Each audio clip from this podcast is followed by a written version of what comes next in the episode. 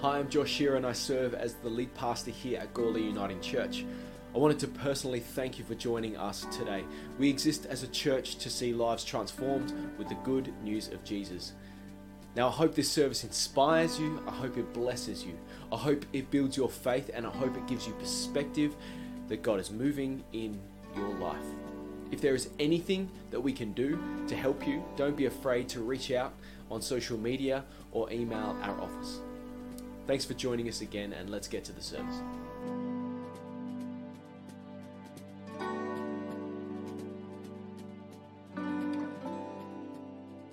Wonderful. Well, I must say, after um, a short break of not preaching, you notice that you miss it a little bit.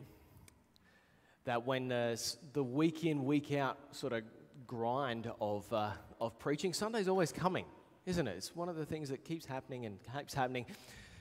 And then you start to feel sometimes, if I'm honest, oh, have I got, is there anything in here worth saying? Of course there is. But we've all had those moments where we struggle to figure out what it is we've got valuable to say. And, but it's only, it takes a couple of weeks of break for me to come back to a place where I've got a few things to say all good things, I believe, that God has been journeying with us through over the last few weeks. And we are talking about a series called Paper Walls. Paper Walls. And it's, you might at first glance, if this is your first Sunday with us, you might have no idea what that means. But I hope to explain just a little bit for you about this thing that we, these things that we create in our life that at first glance look robust. At first glance, they look strong and restrictive. But when you look a little closer, they're nothing but paper. In fact, Taylor, can you bring that piece of paper that's next to you up here? And I was thinking of a creative way to do this, but I think I just need you to stand up with it and hold those, step on one end, put, put the end on the ground. This is my leadership stuff. And then you seen hold it up for me. See, some, maybe face them, because I don't need to see it, they do. Here we go. This is what happens when it's unrehearsed, folks.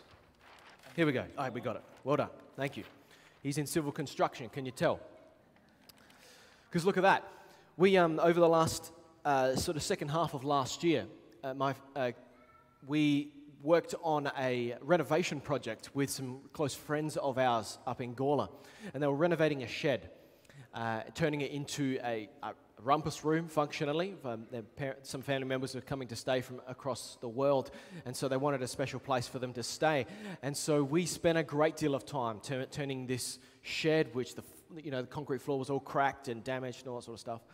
And one of the things I did, which I'd never done before, was we created a, we created a subwall in, in in the shed, which is, if you're not familiar with it, it's creating a wall which is like a facade over the front of uh, something else.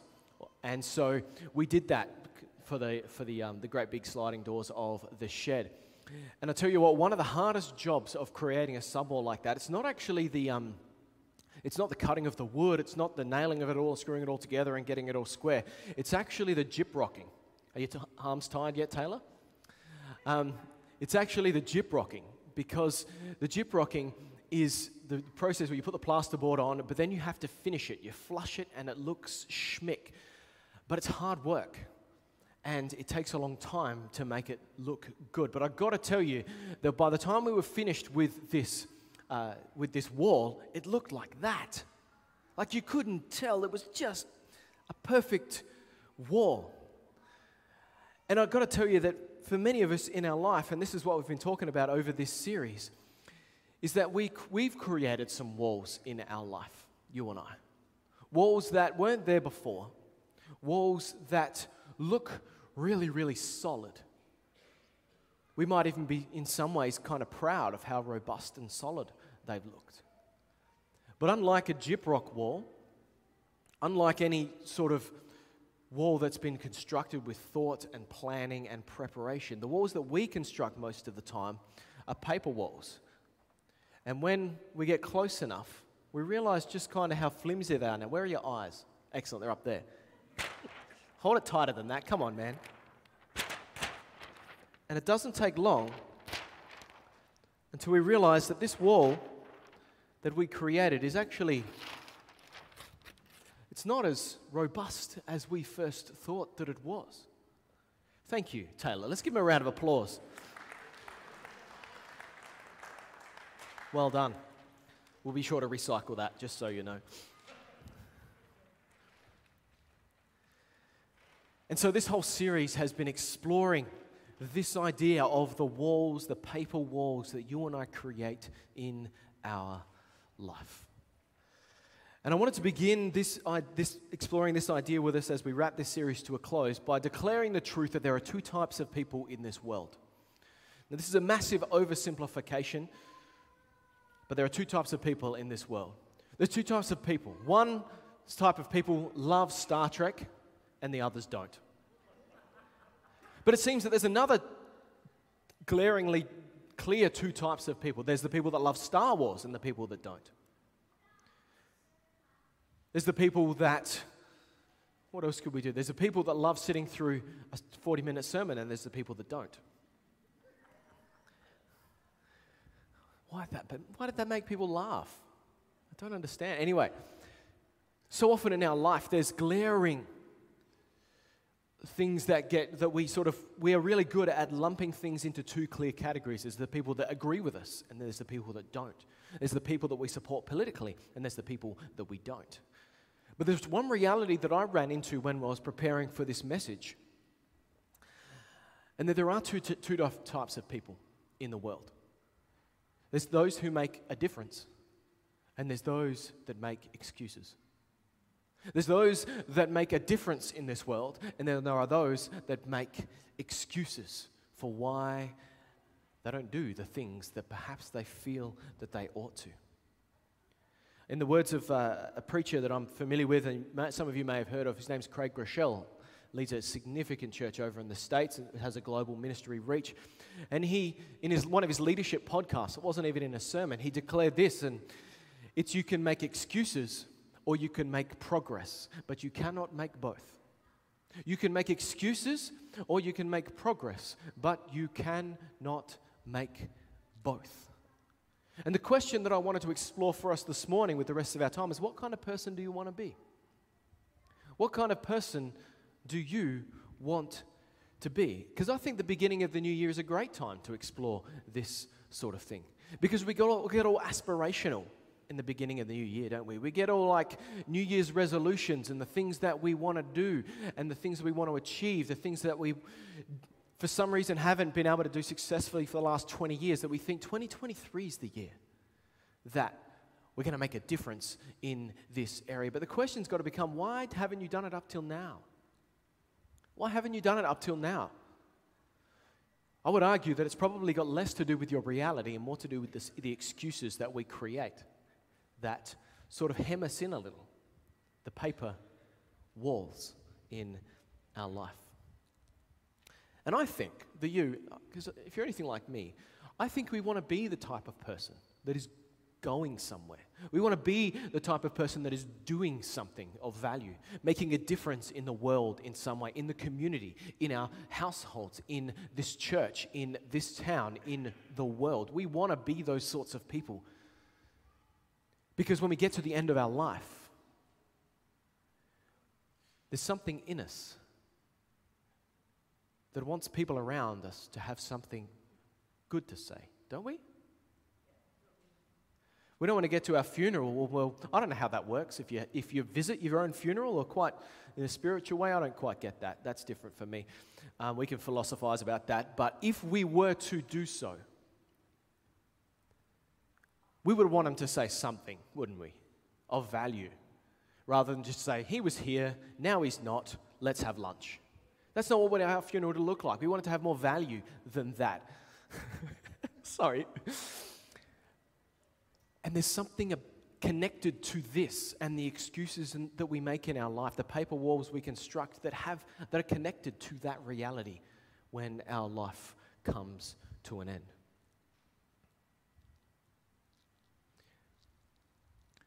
And the problem, as I said, that we've been exploring over these last few weeks, both Emily and And um, Daryl and Andy Stanley, who wrote this series to begin with, they all preach some really interesting stuff.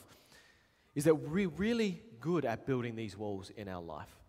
Reasons that we make for not progressing that idea or not progressing that dream, not reconciling that relationship, not saving that money, not taking responsibility for this or that. And those reasons become walls that restrict our freedom. They hold us back from experiencing the life that we should. And that's where I want to take us today. And as I said, the closer we look, the flimsier those walls are. Now, you're intelligent people. I know you are. You look like intelligent people. Even those of you joining us online, you look like intelligent people as well. And so we know that paper walls don't hold up to scrutiny, don't we? We know that. We know that excuses are just excuses. They don't really have any, any basis. But the thing about excuses is, excuses are really good at camouflaging themselves. And they camouflage themselves like a cheetah in dappled shade in the African savannah. And they, they camouflage themselves as something that you are very familiar with, that you've used already this morning. And if you're a parent, you use plenty of times because you just don't want to explain it again. What's the word? It starts with B. Because. Anyone used that to answer a question lately? I've done it this morning with my children. Because excuses actually camouflage themselves most often as the term because. Oh, why aren't you doing that thing? Oh, because something. Why aren't you getting fit this year? Because the treadmill has stuff on it. Why aren't you getting healthy this year by eating better? Oh, because it takes too much effort and it's too expensive. Why aren't you reading your Bible every day? Oh, because the kids don't shut up and let me concentrate first thing in the morning. Because, because, because, because, because, because, because. Why aren't you coming to church on Sunday? Because it's too far. There's no, when you look closer at those things, the becauses, that very powerful camouflage mechanism holds no more weight than anything else. Now, it's important to acknowledge that for many of us in our life, we have some excuses that are not trivial. They're real things. Because you make light of, of some of the becauses in our life, but some of them are really are quite real. Why do you have trouble being vulnerable? Because I was abused when I was young. Why do you have trouble getting into relationships? Because he, she hurt me in such a significant way. Those things are real. And when it comes to those sorts of realities, we've got to work through them with people that we know, love, trust, and are qualified to help us. But for many things, the because is not that real, but it feels real. And I'm about to open the Bible in a minute, I promise you that. But they feel, why do they feel real? Why do these becauses feel so real for us? It's because they're grounded in something really powerful. They're grounded in fear. Fear. Fear. So often, when we are asked, Oh, why won't you do this? Why haven't you done that? Why are you going to quit? Why do you keep doing that? Why do you keep going there? Why do you let them speak into your life like that? Why do you keep watching that? Why do you keep eating that? Most of the time, those responses, the becauses, are grounded in fear. Which means when I say that you are intelligent people, you are. And when I say that becauses and excuses are simple and trivial, most of the time they are. But the reason these paper walls feel so strong is because they are grounded in a fear of something that is on the other side of it.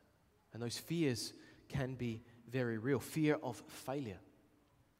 What if I start this New Year's resolution of getting fit and I fail by not going one day? What if I start reading my Bible and I want to get through it in a year and I skip a day? Does that mean I give up? Fear of failure, fear of rejection. What if I reach out to reconcile with them and they throw it in my face? What if I stand up here to preach for the first time in this year and forget what to say? I think you guys would have a really hard time believing that would ever be the case. But I could be honest, sit right there less than 15 minutes ago. Yeah, maybe 20 minutes ago. And still have that fear what if you've got nothing to say? And I've got to tell you, where does that fear come from? It's not from God. It's from what we would call the enemy, from the one that is against the will of God in the world, the one that is opposing the goodness of God in the world. And all they've got is fear to ground the paper walls and excuses of our life. But make no mistake, it's powerful. But I've got to tell you, there's something even more powerful than that. I want, to, I want to take you to a passage of scripture in Ephesians chapter 2. And it is the Apostle Paul writing to the church in Ephesus in the first century. And he talks with them. It's, this is a letter of encouragement, a letter that paints a vivid picture of the reality of the world for them, but also the reality of humanity before God. I want you to read this with me. It's going to be up on the screen. And I want you to, know, I want you to look for something. I want you to look for God's plan. Look for God's plan. Can you do that for me? I might pause and point a couple of things out and let's see how we go. Ephesians chapter 2, starting in verse 1. It should be on the screen. As for you, you were dead. Welcome to church. In your transgressions and sins, in which you used to live when you followed the ways of this world and of the ruler of the kingdom of the air, that is Satan, when you followed the things that, that oppose God in the world. The Spirit who's now at work in those who are disobedient, the ones that do not live as they should. All of us also lived, verse 3, among them at one time, gratifying the cravings of our flesh, doing what we felt was right, doing what we wanted to do, and following its desires and thoughts. And like the rest, we were by nature deserving of God's wrath. What an encouraging place to begin. But the beautiful thing is, Paul's not done. But, verse 4, but, because of his great love for us, God, who is rich in mercy, made us alive with Christ, even when we were dead in our transgressions. It is by His grace that you have been saved. And God raised us up with Christ and seated us with Him in the heavenly realms in Christ Jesus, in order that in the coming ages He might show the in- incomparable riches of His grace expressed in His kindness to us through Jesus. And here's a, a passage you might know really well. For it is by grace that you have been saved through faith. And it is not from yourselves, it is a gift of God. It is not by works, so that none of us can boast about it. We can't earn this. We can't. There's nothing we can do to say to God, so, just so you know, God, I prayed six times this week. I read my Bible four times. Is that enough for you to answer my prayers? Is that enough for me to get into heaven? What's the grade? Is it a C plus average? Because that'll, what that'll pass your univer, university. That'll even pass your high school. That's what I got. Wasn't proud of that. C plus average at school for year 12. Got me through. Is that God's grade? No. Because even an A plus wouldn't be enough. Because if it was, we would boast about it. But instead, it is by grace, by God's loving favor, that we are saved. through faith, and that's it. Through faith. It is not by our works. Why? So that none of us can boast about it. And here it is, verse 10. For we, so based on everything he's just said, he says, for. For. We are God's handiwork, created in Christ Jesus to do good works, which he has prepared in advance for us to do. Maybe you've never heard that before. Maybe that's completely new to you. But there is a wonderful truth about you and me, and that it is we are God's handiwork. Apostle Paul writes about it. Hey, Millie. And that we are created in Christ Jesus to do good works which He has planned in advance for us to do. And I've got to ask you the question is that if someone has a plan for your life and you make an excuse, what does that excuse do? If someone has a plan for what you're going to do, something they've planned something for you to do, and you make an excuse and you don't do it, what does that excuse do? It creates a barrier to that plan being played out. Friends, God created you. Scriptures teach us that. God created you through Christ Jesus. That you and I, when we accept Jesus as our Lord and Savior, we are born anew. We are a new creation.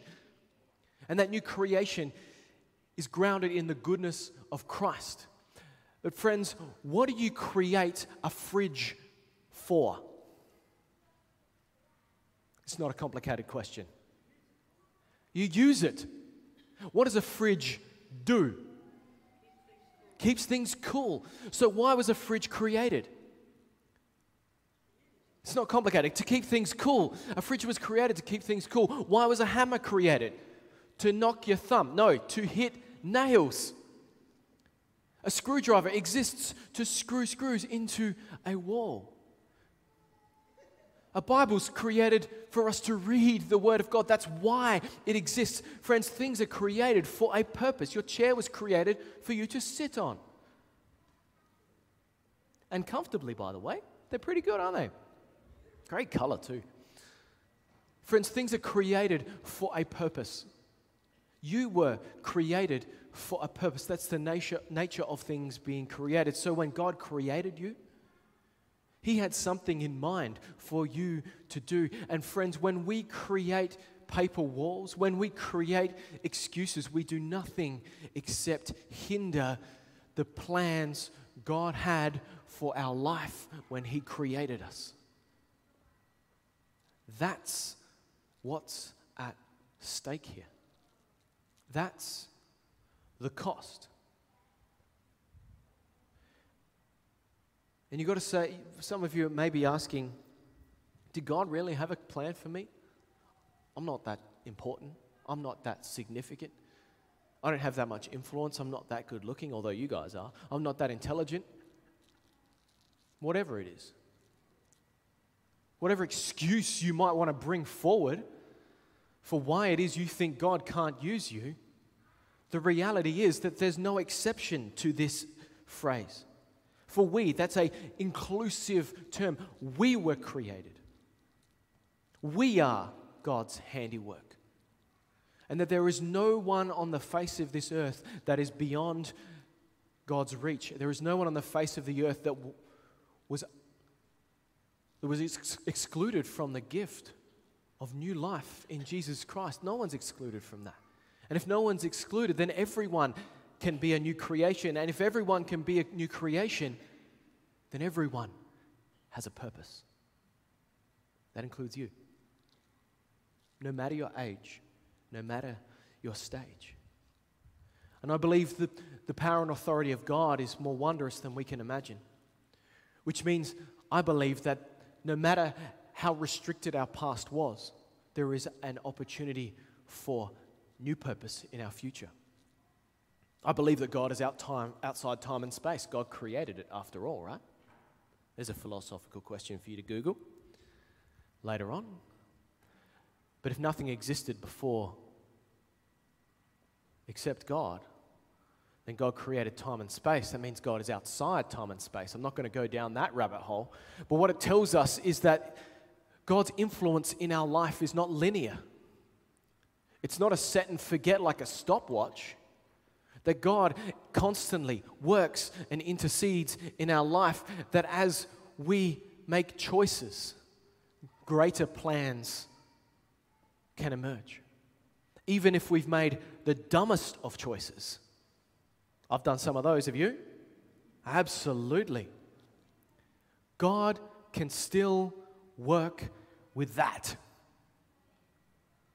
But I gotta tell you, it would be so much better for God and would be so much less painful for me if I would just quit making some excuses sometimes and recognize the paper walls that I have created that are making it harder, not for God to work, God will work anyway, but they make it harder for you and for me in our journey. For you were created for a purpose, and God's got something in store for you. And so, all of that to be said, what do we do? I think I've done a pretty clear and reasonable job of painting the picture that paper walls are a problem, excuses are insufficient. But what do we do to, to, to get rid of these paper walls in our life? That's the, that's the helpful bit, right? Well, I've got five steps for you. Let's do that way. Five steps for getting rid of a paper wall in your life. Now, you can write them all down if you wish, but what I'm also going to do is I'm going to email these to you this week. If you're not on, your e- on our email list or you're not sure, scan the QR code on the back of the chairs, subscribe to make sure it's in your inbox during the middle of this week. But here are five things I believe that we can do to break through the paper walls in our life. And there's one promise attached to these, there's a condition. You're going to hurt your own feelings. Is that okay? I promise you that if you undertake these five steps, you're going to hurt your own feelings. So this is not my fault, this is your fault. You're hurting your feelings. I'm not. I'm just point giving you the tools that you need to do so. Sound good? I don't want anyone coming back next week saying, Josh, you hurt my feelings. I'm saying, no, I didn't. I love you guys. I want to see God's best for you in your life. But here we go. The first step to clearing paper walls in our life is you've got to identify them. Just identify them. Have a look around. See what's there. And the way, the way that we identify paper walls, excuses in our life, is we listen to our becauses. I dare you for a one week to stop and listen every time you say because and see what's there. Just have a look. You don't have to do anything about it, just have a look and see what's there. Because I think you'll find, apart from the times you just use it as a conjoining word in unhelpful, poor grammatical sentences, which we all do, there will be things there which you realize in a moment are excuses, not reasons. They're excuses. And sometimes identifying them is all that we ever need to start making a change. Because we're intelligent people. And when we realize something for the reality that it is, you go, that's ridiculous. I'm not doing that. That's a stupid excuse. And sometimes identifying it is all that we need. But step two interrogate it. Interrogate it. Ask it some questions. Ask them, why is that because there? Really? Why am I using the word because? And we've got to add the extra word, remember, from the series we did a little while back? Ask, you've got to add really to it because it stops you from making an excuse for the question. Why am I using that because really? It's sort of like asking, what am I afraid of? Who am I afraid of? Am I just being lazy? Am I just being selfish? Am I just being insecure? So interrogate your because. And I think it'll show you something really significant maybe even a fear, or maybe a trauma that exists there that you need to work through. Step three relabel it. Relabel your excuses. Because I think once you have identified it, once you've seen it for what it really is, you're looking real close at that paper, realizing it, you go, well, that's not an excuse. That's not a, re- that's not a reason. That's an excuse. And the thing about the beautiful thing about relabeling it and realizing that it's something that you built, something that you created, is that if you created it, you can rip it down. Do you realize that? I had no idea how you build a, a gyprock, um, a, a sub wall, but now that I know how to build one, sure as heck know how to rip one down. I mean, you probably could with a sledgehammer anyway, but now I, you know, you can surgically remove it. It's, it's a wonderful thing because it's not as strong and robust as you first thought it was. If you created it, the encouraging moment is that you can tear it down. You can modify it. You can put holes in it. You can do whatever you like. And in doing so, you realize that you're no longer a victim of your past. You're no longer a victim of your fears. You can no, no longer have to be a victim of your failures. You'll realize that you've been created for a purpose. And that whatever paper walls you've ha- you have created, they're holding you back from that purpose. You could even, if I was a good preacher, I would alliterate it like this once you've seen these paper walls for what they really are, you could cut ties with the lies. You could disable the labels. That's not your style of preaching, is it? A few of you are getting this. I love it. Here's this one you can give your justifications a per- permanent vacation. No? Oh, clearly, that's not my favorite style of preaching, is it?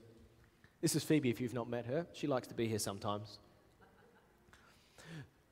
The fourth step for us is to ask ourselves the question if I choose to excuse, who stands to lose? If I choose to use an excuse, dress down, thanks, who stands to lose? If you use that excuse, who stands to lose? What do I miss out on? What does someone else miss out on? Whose respect do I lose? And when we ask ourselves that question, do you know what we always realize? The price is too high. When we realize the cost, invariably we will always recognize that that price is too high.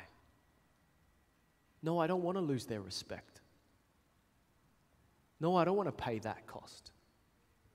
No, I don't want to miss out on that. No, I don't want to cause them to miss out on that because of the excuse that I've chosen to make. We will always realize that someone loses and we're not willing. We're not willing to ask them to pay that price. I don't want to get to the end of my life. I don't want you to get to the end of your life and look back with regrets about what you've done, what you've achieved, what we haven't done, what we haven't achieved because of a bunch of paper walls we created that when we look back look pretty flimsy and we wished we'd just ripped a few down. And the last step is simply this step five tell somebody about it. Once you've identified it, once you have labeled it, once you've known it and once you know the cost of it, tell someone what you've learned. And I will just about guarantee that that paper wall will fall. Why?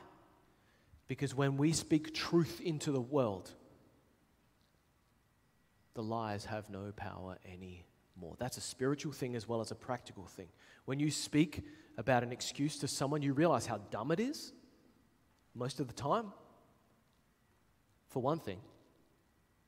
But you also, I believe, because we are spiritual beings, I believe you speak truth over the darkness and disarm the power of the lies.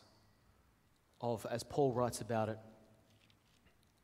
the one whom is at work in those who disobey the will of God, the enemy in this world. So that's our five steps. And so as I, as I finish up for today, I'll invite the band back up. You may as well, because that actually makes me finish properly and not waffle on. So if they're standing back here, then I won't keep going. So as I invite them up, because we're going to sing a hymn together, I want you to think about where might be some paper walls in your life that need to be torn down. And there were excuses that felt really good last year, that gained you some excellent space, and that did all sorts of things for you.